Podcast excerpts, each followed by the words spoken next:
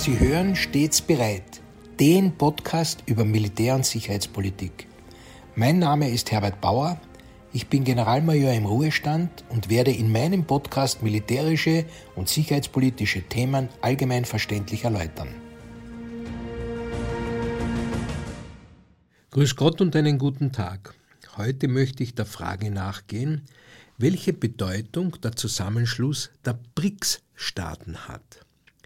Der Begriff BRICS-Staaten wird aus den Anfangsbuchstaben der beteiligten Länder gebildet, nämlich Brasilien, Russland, Indien, China und Südafrika. An sich schon eine interessante Kombination.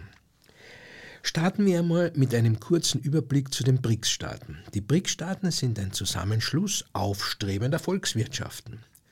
Hervorgegangen als BRIC, noch damals ohne Südafrika, aus dem ersten formellen Gipfeltreffen der BRIC-Gruppierung im Sommer 2009 im russischen Jekaterinenburg, war das Hauptthema des Gipfels die Verbesserung der globalen Wirtschaftslage und die Reform der Finanzinstitute.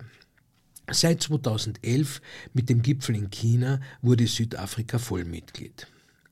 Die Landfläche der BRICS-Staaten macht ca. 26 Prozent der Weltgesamtfläche aus.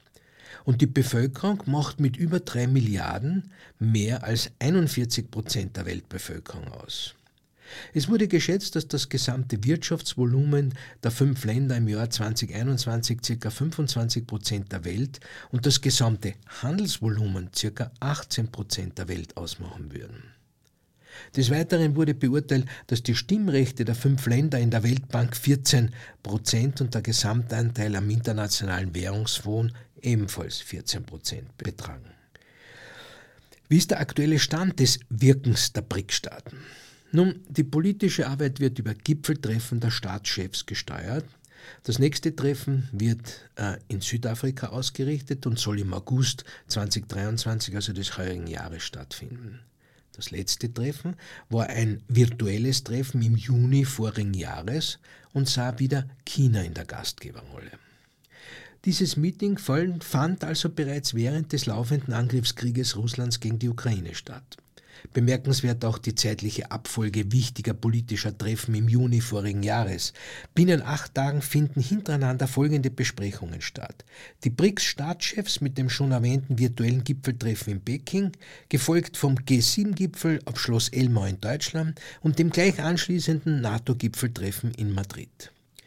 Während es die einzelnen Staaten der BRICS-Gruppen ablehnten, sich den von den USA und den meisten westlichen Staaten gegen Russland verhängten einseitigen Zwangsmaßnahmen anzuschließen, wurde am G7-Gipfel zeitlich unbegrenzte finanzielle, humanitäre, militärische und diplomatische Unterstützung zur Verteidigung der Souveränität und der territorialen Integrität der Ukraine vereinbart und hat die NATO gleich danach im Hinblick auf den Gipfel eine erhebliche Verstärkung der alliierten Abschreckungs- und Verteidigungskapazitäten an der NATO-Ostflanke in Aussicht gestellt. Die NATO hat ihre Verteidigungsplanung aktiviert und bestehende Rückversicherungs- und Abschreckungsmaßnahmen im östlichen Bündnisgebiet verstärkt. Als klare Gegensätze in der politischen Agenda zwischen den südlichen und den nördlichen Hemisphären. Und das alles binnen einer Woche auf den Verhandlungen. Aber zurück zu den BRIC-Staaten. China, Indien und Südafrika enthielten sich bei der UN-Resolution, die die russische Föderation wegen des Konflikts in der Ukraine verurteilte. Das einzige Land, das dies nicht tat, war Brasilien, mit dem damals noch amtierenden Präsident Bolsonaro, das sich jedoch während des Gipfels neutral verhielt. Warum ist das so? Nun, China und Indien unterhalten enge militärische und energiewirtschaftliche Beziehungen zur Russischen Föderation und sind daran interessiert, Öl und Rohstoffe zu einem vernünftigen Preis oder zu einem vergünstigsten Preis zu erwerben. Und auch Südafrika hat enge wirtschaftliche Beziehungen zu Russland. Indien zum Beispiel importiert mehr russisches Rohöl als jemals zuvor. So sind nach Angaben des indischen Handelsministeriums die Ausgaben für Einfuhren aus Russland in einem Vergleichszeitraum 2021 zu 2022-23 von 6,58 Milliarden US-Dollar auf beachtliche 32,8 Milliarden US-Dollar angewachsen. Zugleich stellt Indien jedoch klar, dass es ja seine Raffinerien nicht darum bittet, russisches Öl zu kaufen, sondern Öl zum bestmöglichen Preis auf dem Markt zu erwerben. Tja, und zum militärischen Aspekt. Während des Kalten Krieges versorgte die damalige Sowjetunion Indien jahrzehntelang mit Waffen und bildete indische Streitkräfte an ihnen aus. Zwischen 55 und 91 bezog Indien nach Angaben des Stockholm International Peace Research Institute, SIPRI, 60 Prozent seiner Waffen aus der UdSSR. Was an diesem Beispiel gut gezeigt werden kann, ist, dass nationale Interessen immer die einzige pragmatische Richtschnur für das eigene Handeln ist. Ich möchte noch ein bisschen bei Indien bleiben. Ist Ihnen, sehr geehrte Hörerinnen und sehr geehrter Hörer, bewusst, dass Indien nach den USA, Russland und China die viertstärkste Armee der Welt hat? Diese Angabe stammt aus dem Ranking der schlagkräftigsten Armeen weltweit nach dem Global Firepower Index im Jahr 2023. Misst man allerdings die Truppenstärke, kommt Indien mit 1,4 Millionen Mann-Frau gleich hinter China mit 2 Millionen Mann-Frau auf den weltweit zweiten Platz, noch vor den USA mit 1,3 Millionen Mann-Frau. Gemäß diesen Angaben kommt übrigens dann Nordkorea auch noch vor Russland. Indien ist auch eine Atommacht mit atomar bestückbaren Kurz- und Mittelstreckenraketen, aber auch mit Interkontinentalraketen. Indien hat wie China zwei Flugzeugträger im Einsatz und einen dritten vorgesehen, womit der Anspruch zur Machtprojektion genauso unterstrichen wird wie durch eine Flotte von Atom-U-Booten und konventionellen U-Booten im zweistelligen Bereich. Aber wieder zurück zum BRICS-Gipfel 2022 in Peking, der wie schon erwähnt während des laufenden Ukraine-Kriegs stattfand. Vieles von dem, was wir hören, klingt in unseren Ohren seltsam, aber der Westen sollte nicht der Arroganz verfallen, die aufstrebenden Schwellenländer zu unterschätzen. Dazu sind sie zu groß. So überrascht es auch nicht, dass Kritik an einer vom US-Imperialismus hegemonisierten Weltordnung in allen Ansprachen beim BRICS-Gipfel präsent war. Ich zitiere aus der Rede des Staatspräsidenten Xi Jinping, Zitat, wir müssen zusammenarbeiten, um den Weltfrieden und die Ruhe aufrechtzuerhalten.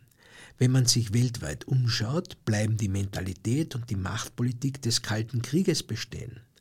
Und traditionelle und nicht traditionelle Sicherheitsbedrohungen tauchen immer wieder auf.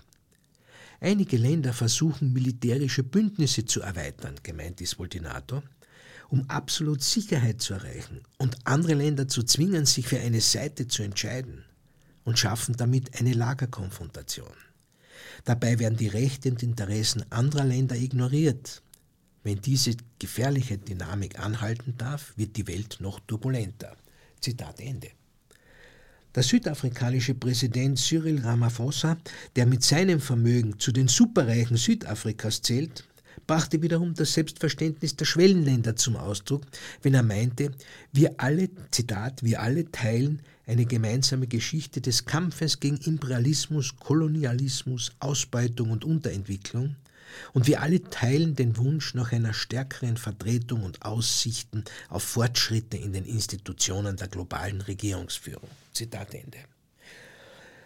Dieses Treffen wurde auch als BRICS Plus bezeichnet, weil neben Brasilien, Russland, Indien, China und Südafrika, also den BRICS-Staaten, auch weitere interessierte Staaten zugeschaltet wurden. So waren auch die Staatschefs von Algerien, Argentinien, Ägypten, Indonesien, Iran, Kasachstan, Kambodscha, Malaysia, Senegal, Thailand, Usbekistan, Fidschi und Äthiopien beteiligt. Vor diesem Publikum sprach nun auch Präsident Putin und meinte, dass er es für sehr nützlich hält, BRICS-Plus-Treffen abzuhalten, an denen Staatsoberhäupter teilnehmen, die daran interessiert sind, eine für beide Seiten vorteilhafte Partnerschaft mit diesem Verbund aufzubauen, basierend auf der Ähnlichkeit der Ansichten zu dringenden Problemen der Weltpolitik und der Wirtschaft sowie der Möglichkeit, sie zu lösen. Putin forderte auch den Ausbau der BRICS-Kooperation mit regionalen Verbänden wie der Association of Southeast Asian Nations, der African Union, der Caribbean Community, dem Council of Arab States of the Persian Gulf, and the Association of Cooperation of Indian Ocean Coastal Countries.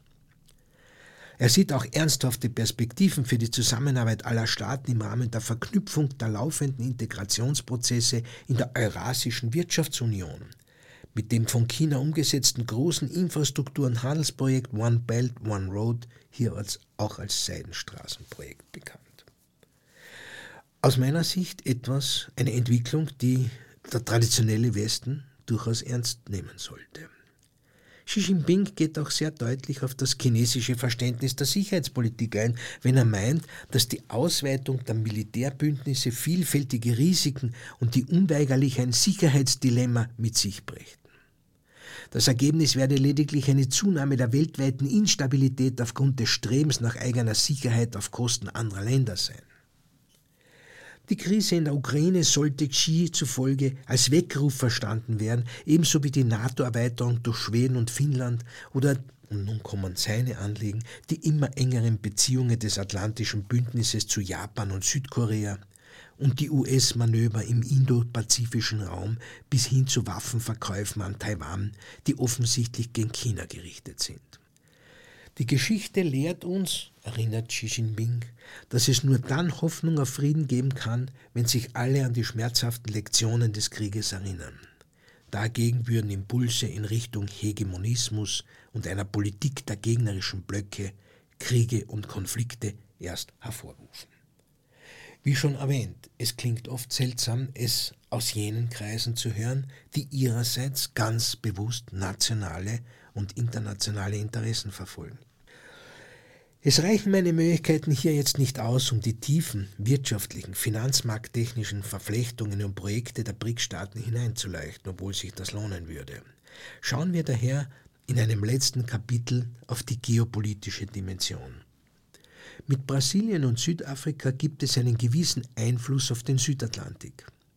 Im Jahr 2009 veröffentlichte die brasilianische Marine einen Beschaffungsplan, der die Grundlage für eine Modernisierung bildet. Laut dem Plan soll die Anzahl der Kriegsschiffe bis zum Jahr 2030 nahezu verdoppelt werden. Hierbei wird auch auf eine starke U-Boot-Flotte abgestellt. Springt man nun von der südafrikanischen Spitze vom Atlantik in den Indischen Ozean, gibt es die Verbindung nach Indien, welches mit seiner starken Marine ein wertvoller Verbündeter Chinas sein kann. Das spielt insbesondere dann eine Rolle, weil China bis zur ganzjährigen Beschiffbarkeit der Arktis den gesamten maritimen Handelsverkehr an der Südspitze Indiens vorbeiführen muss. Dass Russland und China im Pazifik zusammenspielen, konnten vor allem durch Taiwan und Japan bereits erkannt werden. Wenn russische und chinesische Bomber gemeinsam Patrouillen fliegen, zum Beispiel. Und wenn man nun die gemeinsamen Interessen Russlands und Chinas im arktischen Meer bedenkt, ausgedrückt nicht zuletzt durch die große von China errichtete Flüssiggasanlage auf der russischen Halbinsel Jamal, wird klar, welche strategische und geopolitische Bedeutung die Zusammenarbeit der BRIC-Staaten haben kann. Das wird auch klar, wenn man berücksichtigt, dass vermutlich Argentinien der nächste Staat im zurzeit nur politischen und wirtschaftlichen Bündnis wird. Dieses Bündnis, das zumindest bis jetzt noch keine explizite militärische Bündnisagenda hat. Wenn man allerdings den Vorstoß des gegenwärtigen brasilianischen Präsidenten Lula da Silva anschaut, der da lautet, gemeinsame Währungen für die Vereinigung BRICS und Mercosur zu starten, um in diesem Zusammenhang auch die Abkehr vom US-Dollar bei der Abwicklung von internationalen Handelsgeschäften zu beschleunigen, kann man sich vorstellen, dass die Welt sicher nicht so bleiben wird, wie wir sie kennen.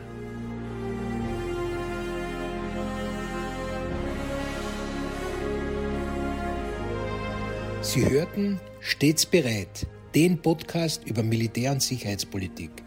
Sollten Sie Fragen zum Militär oder zu sicherheitspolitischen Themen haben, schreiben Sie mir bitte ein E-Mail an stetsbereit at missing-link.media. Vielen Dank fürs Zuhören bis zum nächsten Mal, Ihr Herbert Bauer.